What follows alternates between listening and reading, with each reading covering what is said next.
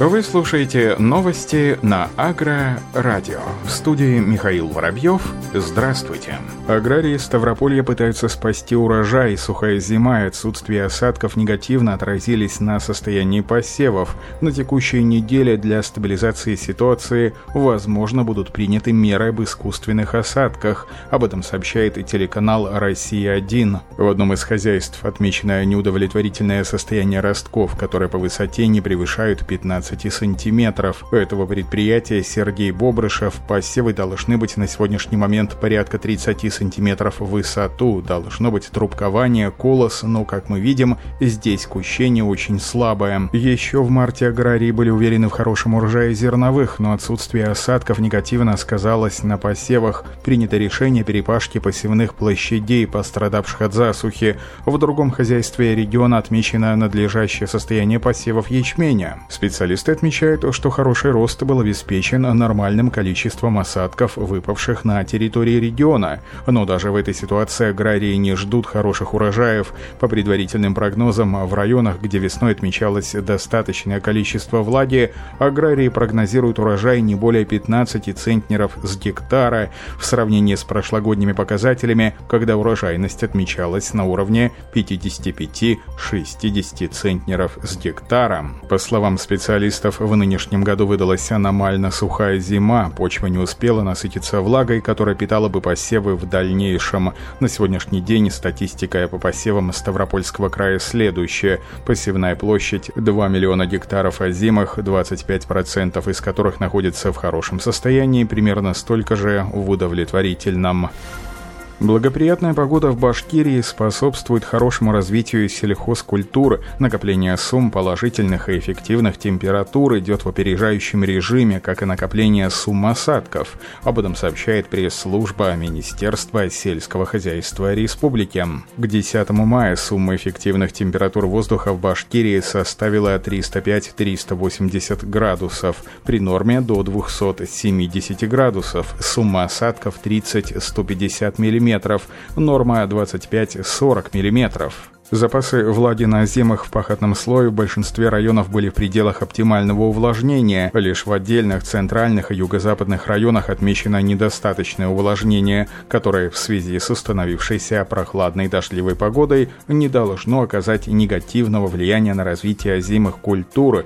По последним данным, засеяно 1 миллион 498 тысяч гектаров яровых, или 73% к плану, в том числе зерновых более 9 595 тысяч гектаров, зернобобовых 84 тысячи, масличных 274 тысячи, сахарной свеклы 26 тысяч гектаров.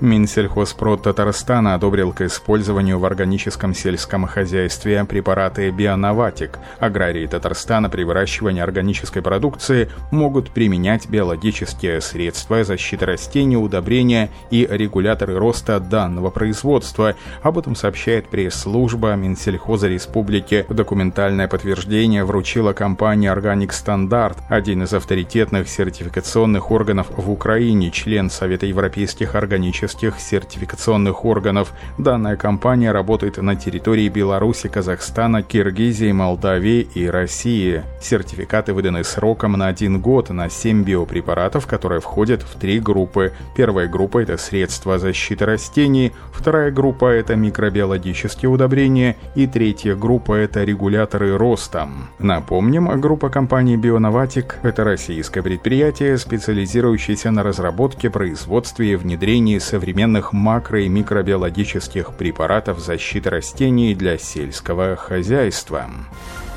Редакция глав агроном пообщалась с Евгением Марковым, агрономом СПК «Восход» из Кировской области, об актуальной для аграриев теме подкормок растений, их питании в период вегетации. По мнению Евгения Маркова, этот год ожидается засушливым, при этом многие агрономы в системе питания совершают такую ошибку, как преимущественно азотное питание, отметил Евгений Марков, что увеличивает массу растений и водопотребления, а также затягивает прохождение фаз развития. В итоге налив зерна зерна, когда растению надо много воды, происходит при пересыхании почвы. В итоге зерно щуплое или растение совсем засыхает. Специалист акцентировал внимание на том, что всегда есть возможность повысить засухоустойчивость сельхозкультуры за счет грамотных листовых подкормок. Как отметил Евгений Марков, для повышения устойчивости к засухе лучше снизить долю азота, повысить долю фосфора, калия, серы, микроэлементов, особенно повышающих засухоустойчивость. Это цинк, медь, кремний, возможно, селен,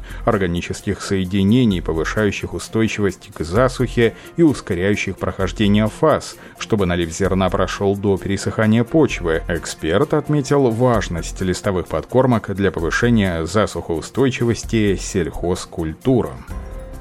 Специалисты Ростовского референтного центра Россельхознадзора подготовили сведения о состоянии озимых культур в регионе и предоставили рекомендации по защите колоса озимой пшеницы в южных регионах области. Об этом сообщает пресс-служба ведомства. В этом году многие хозяйства Ростовской области, особенно в южной и восточной зонах, при производстве озимых культур столкнулись с последствиями нескольких негативных климатических факторов, недостатком влаги в почве и поздними весенними осенними заморозками. Специалисты отмечают разные последствия на зимой пшеницы, которые зависят от разных сроков осеннего сева, уровня обработки почвы и возделываемых сортов. Как отмечают эксперты, общими признаками являются снижение вегетативной массы растений и уменьшение количества продуктивных стеблей. Поэтому в сложившихся условиях важно тщательно отслеживать фитосанитарную обстановку с вредителями и болезнями на посевах, своевременно проводить эффективное защитное мероприятие, направленное на сохранение посевов. При выборочных обследованиях посевов на зараженность болезнями выявлены визуальные признаки поражения листьев и стеблей перинофорозом, септериозом, бурой ржавчиной в верхнем ярусе растений. Специалисты рекомендуют для сохранения будущего урожая зимой пшеницы при выявлении на посевах вышеописанной ситуации сельхозпроизводителям следует незамедлительно планировать проведение защитных мероприятий, опрыскивание посевов пестицидными препаратами, совмещая при необходимости частей в баковой смеси инсектициды и фунгициды. Эксперты уточняют, что необходимая обработка практически не решит проблему с особо опасным вредителем озимой пшеницы клопом вредная черепашка. Вредитель в этом году имеет в своем развитии определенные особенности, очень ранний еще в марте и сильно растянутый по времени выход клопов из мест зимовки. Оптимальные сроки обработки против этого вредителя для сохранения качества зерна наступит в фазу развития развития озимой пшеницы, формирования налив зерна. В зависимости от погодных условий второй половины мая это произойдет в первой и второй декадах июня.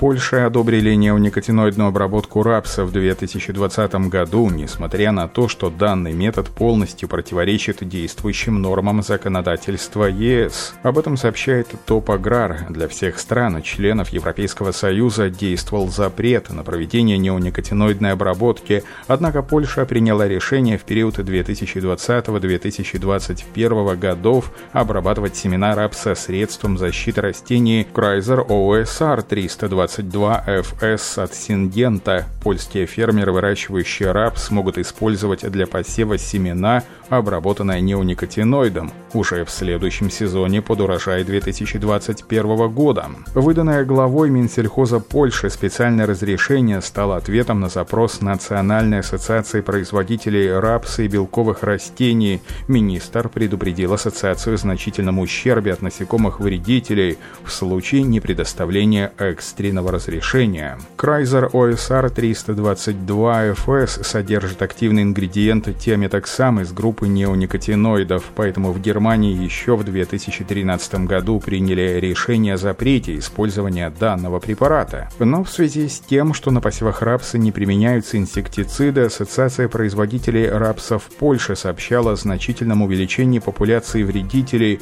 В 2018 году исследования показали повреждения посевов рапса на 50-80% площадей. Аналогичная схема повреждения была также обнаружена в прошлом году. Это и дальнейшее повреждение листьев увеличило бы восприимчивость растений к другим болезням рапса и сказалось бы на потенциале урожайности.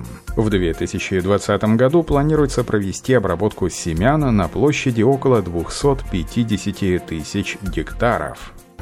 Эксперименты ученых Томского политехнического университета показали, что обработка импульсными электронными пучками помогает обеззараживать семена пшеницы от патогенных грибов.